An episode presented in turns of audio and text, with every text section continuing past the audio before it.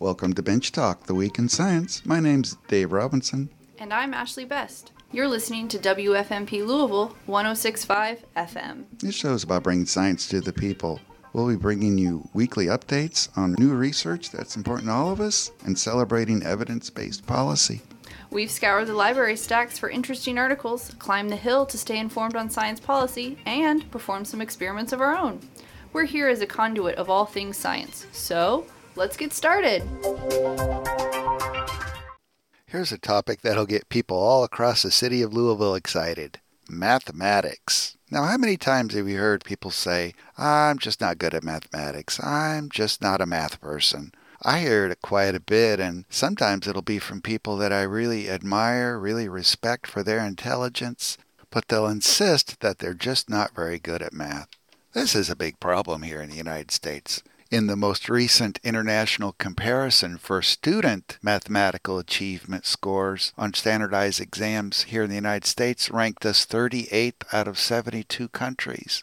Now, U.S. students performed a little bit better on the subjects of science and reading on these standardized exams. There, we ranked about 24th out of 72 countries but our students are just not performing very well in mathematics. In fact, if you look at just the 35 most wealthy countries in the world, countries like England, France, Germany, Poland, Spain, Norway, Japan, Australia, Chile, Israel, Mexico, out of those 35 wealthy countries, where do our students rank? 30th. 30 out of 35 countries. That's pretty abysmal. And it's not just U.S. students that are performing poorly on math exams. Even American adults report very high levels of math anxiety, math phobia. Americans just don't like to think quantitatively. This is important because we live in a very high technology economy now. The United States really depends a lot on having people who are good at math scientists, technologists, engineers, for instance. But being good at math is not just an economic issue. It's also a problem for the average citizen. They need to have good quantitative reasoning skills. Being able to think mathematically affects routine tasks like managing money, saving for retirement, shopping for the best prices, understanding how loans work, and lifestyle choices like what we're eating and how we exercise. All of this requires people who can think rationally and quantitatively. I think quantitative reasoning is also important for being a good citizen, evaluating what we hear from newscasters or read in the newspaper or on a website, assessing the accuracy of what a politician tells us. Now, experts will say that a lot of our mathematical abilities are affected by our attitudes about math. So, if a person has the attitude of, oh, I'm not a math person, I'm just not good at math, they're setting themselves up for failure from the very beginning. And when children hear that sort of statements from parents or other adults, it just legitimizes that attitude into the next generation. I just read this report in a journal called Frontiers in Education that was published in April of 2018. And they start off their article discussing one of the biggest myths about math education. That myth is that people belong in one of two groups. Either you've got the people who are good at math or you've got the people who are bad at math. If you're bad at math, you're just not going to ever be able to change that. That's a myth. There's been some research on the high level of plasticity that occurs in the human brain. For instance, there was a study in 2000 where they looked at the brains of London taxi drivers using MRI.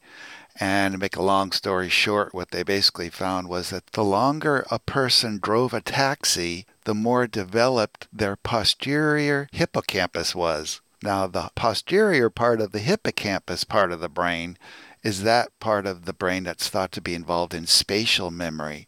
So the taxi drivers that navigated the streets of London more had better capacity for spatial learning, and it resulted in development in this part of the brain. That shows that learning alters the anatomy of our brains, and it shows that we can learn, we can change, even when we're adults. These authors also point to several studies that show that children's attitude about the malleability of learning affects their actual learning.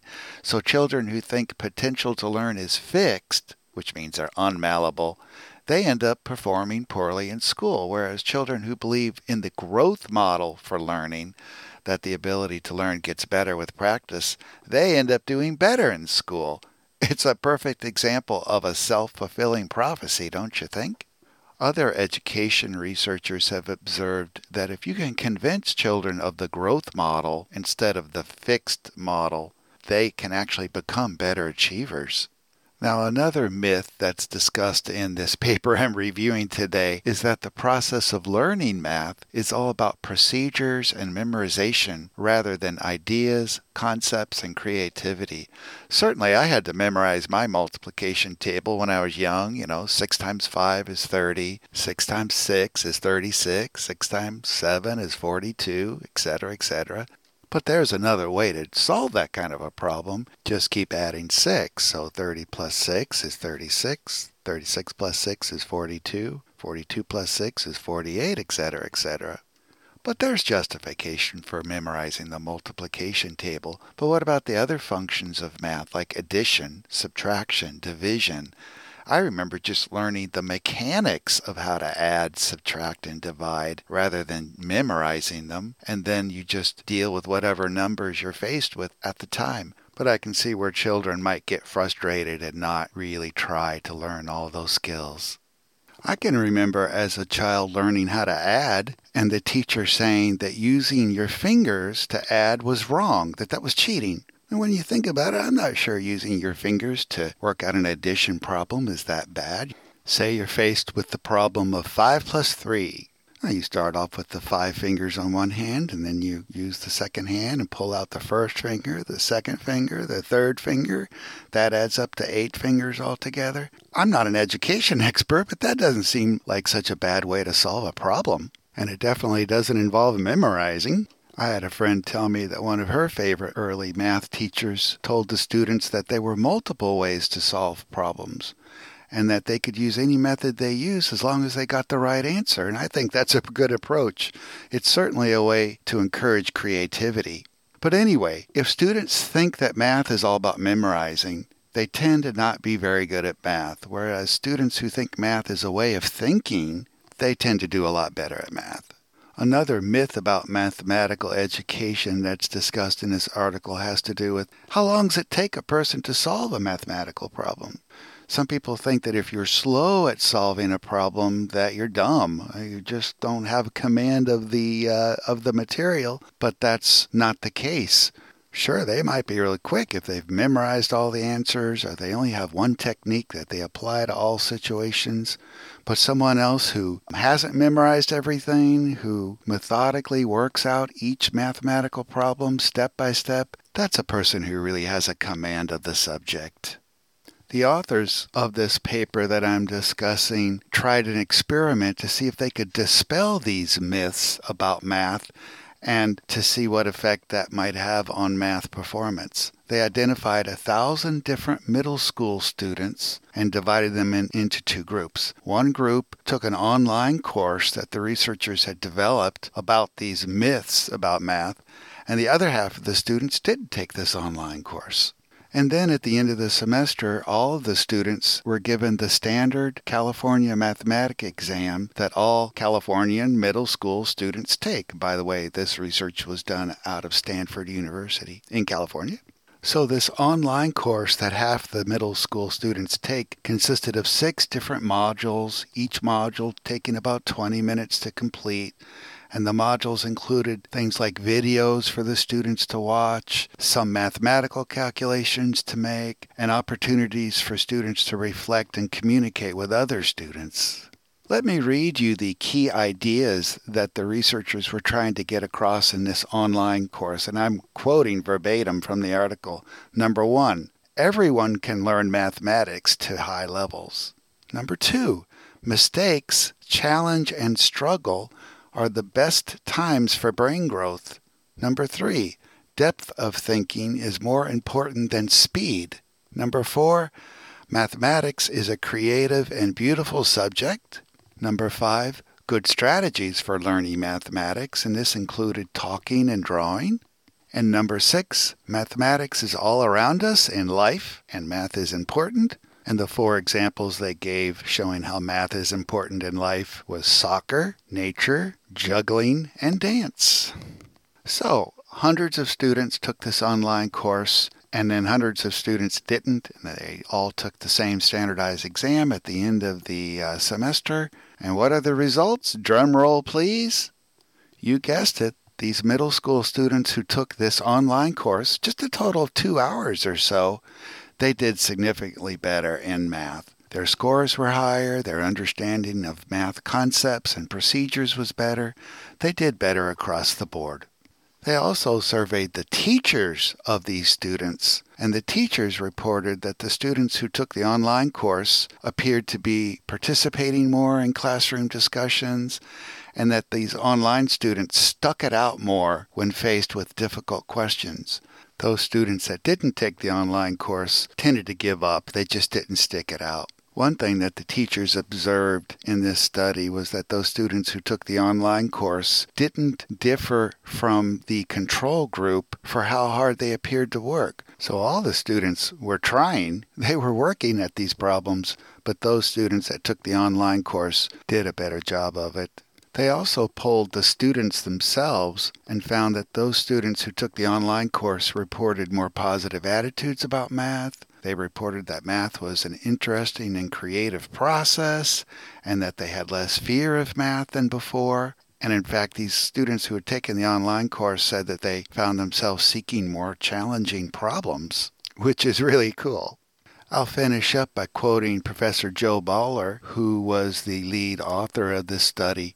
And this is a quote from the press release from Stanford University. She says, there is a connection between students' mindsets and their learning outcomes. When they struggle in class, they think that means they don't have a math brain and they just give up. Dr. Boaler also says that many students hold damaging fixed mindsets, believing their intelligence is unchangeable. But when there is a shift to a growth mindset and they believe their intelligence can be altered, their attitude to math changes and their achievement increases. Dr. Boaler also says the online course changed students' ideas about mathematics and their futures in the subject. This is the first online class that has had such an impact. It led to students feeling more positive about math, more engaged during math class, and scoring significantly higher in mathematics assessments. So check it out. It's an article published in the April 2018 issue of Frontiers in Education. See you later. I just want to go ahead and talk about a large study that just came out um, from England. This used data from the Health Survey for England. This is a cross sectional survey that was taken um, between 2001 and 2013. And they got yearly data from about 9,000 English households. What they were looking at is what changed specifically um, health wise surrounding the 2008 Great Recession. So they specifically used data on respondents above 16 years of age. Uh, they looked at socioeconomic characteristics of these individuals and then a wide range of health lifestyles and health conditions. After the 2008 Great Recession, they noticed the probability of being obese and severely obese increased by 4.1 and 2.4 percentage points, respectively. Similarly, the probability of having diabetes was 1.5 percentage points higher after the recession. And most notably, the prevalence of mental health problems increased by 4% after the recession. They also noticed some other interesting trends during this time. Um, there was actually a decrease in the amount of fruit intake, smoking, and drinking from the recession. Uh, and these variations in health were more pronounced among the less educated and among women. So I kind of have some interesting thoughts on why this might be happening because if you're having less income coming in, you're going to change a lot of aspects about your life. Uh, so people probably had to resort to eating cheaper food. I mean, you can think of fruit being delicious, but one of the most expensive things in the grocery store. Um, I also wonder how stress plays a role in this. Yeah, I noticed that was one of the higher numbers that changed. Was it 4% more emotional problems? Yeah, and so if you're stressed out financially, this is going to obviously have a large impact on your life. So we know that stress can cause a, a massive amount of um, health problems indirectly. And so this I think is, is is basically what that's showing. We do know stress causes um, bad health incomes, and this may be specifically related to financial stress. Yeah, boy, I have a story in my own family about that. My brother was a uh, architect back in Arizona. He had his own company, and after the recession hit, of course, building went way down, and he really struggled. I could tell he was under so much stress, and um, I blame the Great Recession for uh, his doing so badly, health wise. Yeah, and if you're stressed out financially, you're likely going to have less sleep, and we know that sleep deprivation causes um, a lot of problem, a lot of health problems for individuals. So you have increased stress, um, increased sleep deprivation. So it makes sense that you would see a lot of other uh, health problems coming um, out because of this.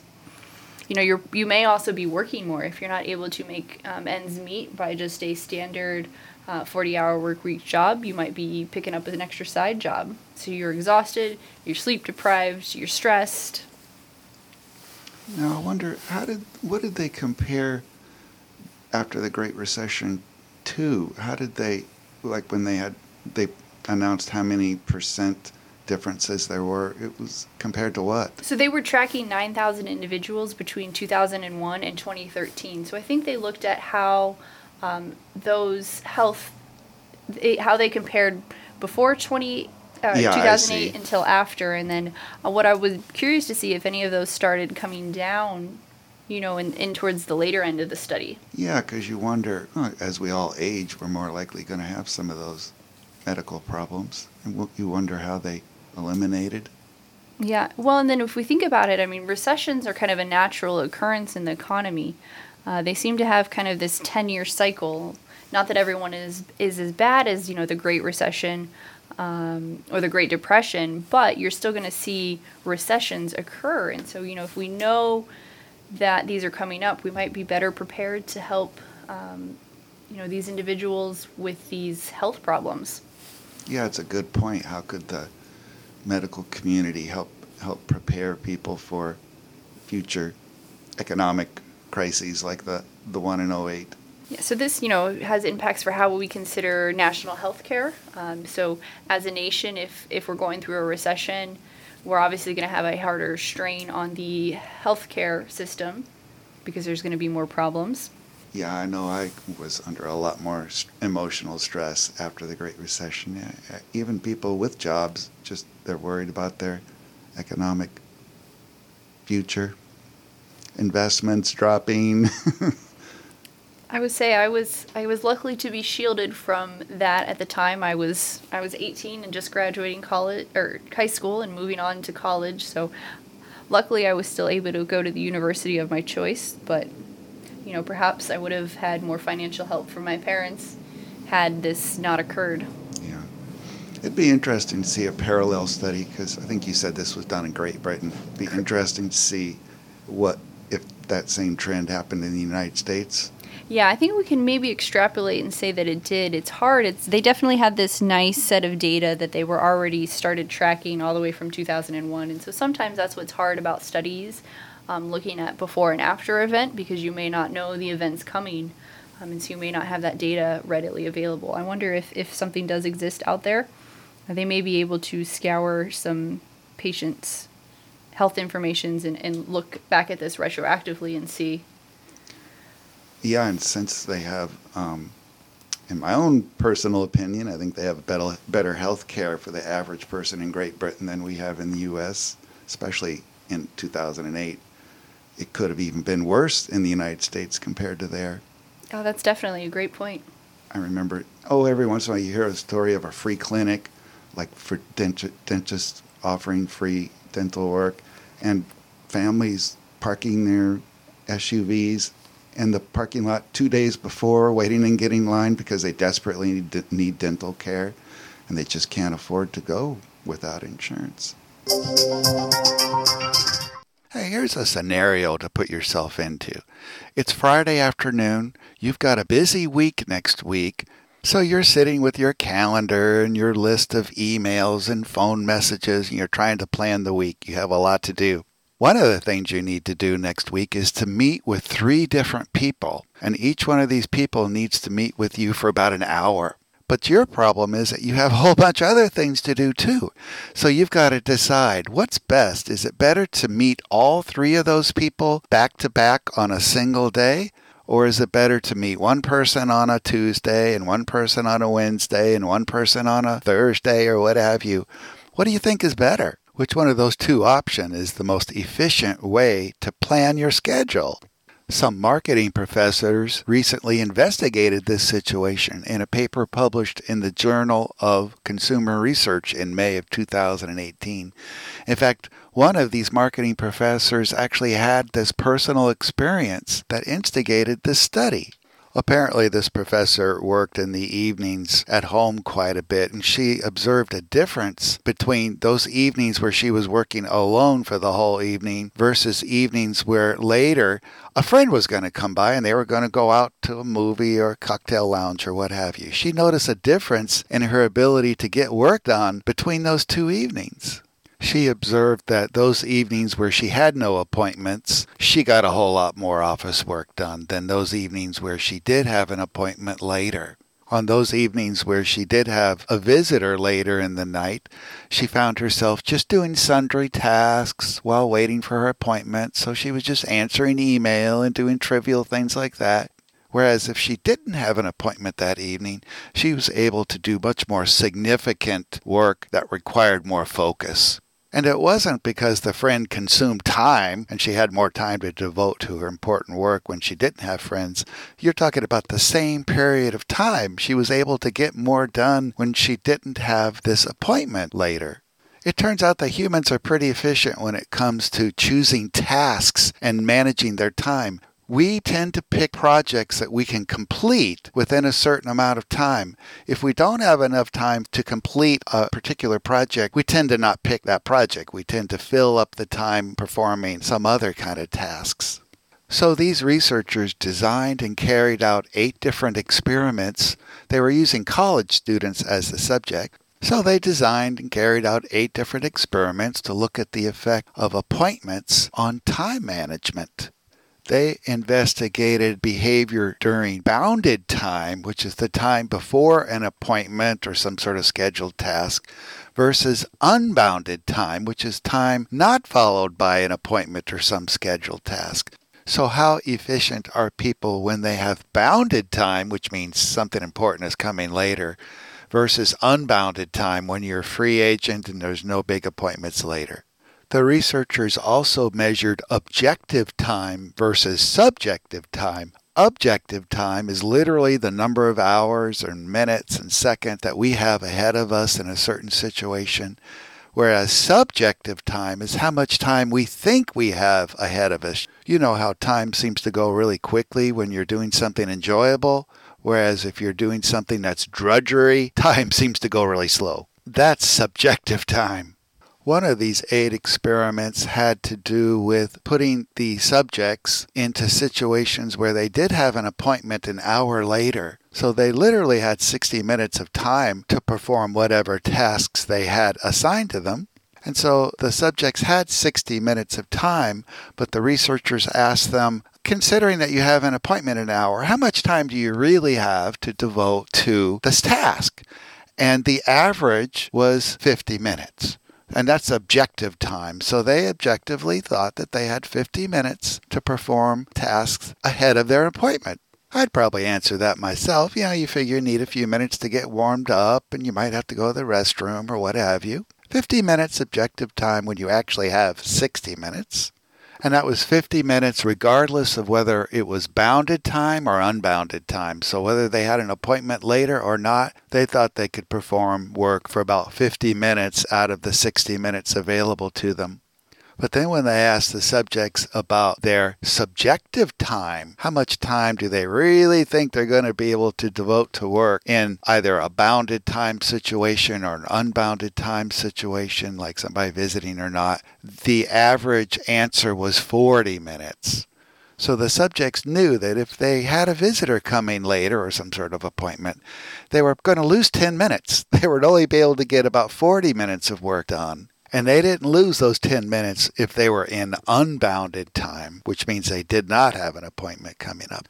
Of the eight different experiments that the researchers carried out, the one that I thought was most interesting was the one where they offered money to the subjects. So the subjects had an hour of free time, and they were told that if they could just devote 45 minutes to simple tasks during that hour, they would get paid $5. $5 for working 45 minutes, and that these subjects thought they had 50 minutes of objective time, so that would have been easy. Now, the subjects were offered $2.50 if they could only devote 30 minutes to that task, even though they had a full hour. So $5 for working 45 minutes, 250 half that amount if they worked 30 minutes. Sometimes they were in a bounded time situation where they had something to do after that free hour. And sometimes they were put in unbounded time situations, which means they were free after that hour. The results? Well, wouldn't you know it? The subjects that were in bounded time were significantly more likely to choose the 30 minute task and only get paid half as much. Even though they had plenty of time to carry out 45 minutes of the task, and when they knew something big was coming up after that hour, they just chose the 30 minutes. One of the observations they had in the course of these eight experiments was that subjects accomplished a whole lot more during unbounded time compared to bounded time. So they were much more efficient in getting work done during unbounded time when they had no appointments ahead of them. So the researchers conclude that when people have tasks or appointments looming ahead of them in the calendar, it makes them less productive. They're just not as efficient. You may have observed this in your own life, really. Think about those days before a major landmark event like your birthday or Christmas or Thanksgiving or New Year's Eve or the Kentucky Derby, whatever it is. You just don't work quite as efficiently when you've got this exciting event coming up ahead of you. Now, the authors speculate about one situation where the opposite effect might be occurring, and that's when the appointment ahead of us has something to do with the task we were performing at that time. So, in other words, if your boss says she's going to drop by the office at 4 o'clock that afternoon to pick up your final report, oh boy, you're going to work really efficiently in those hours before that 4 o'clock appointment. That makes sense. So, that scenario I offered at the beginning of the story, where you've got to meet with these three people next week for an hour each, do you schedule them all at the same day, you know, back to back, or do you schedule one per day? The answer is you should schedule them back to back, at least according to this research. Just stack all of your meetings together on the same day. That way, you'll have a longer period of time to devote to your task, and you'll be able to focus on it better. The authors also have a recommendation in how we perceive time. Don't underestimate how much you can get done in the time you're allotted. They think that people are too negative. They're too hard on themselves about what they can actually accomplish during a certain period of time. You can really accomplish a lot if you put your heart into it. So I think this paper might actually help me become a little bit better at time management. And maybe you too.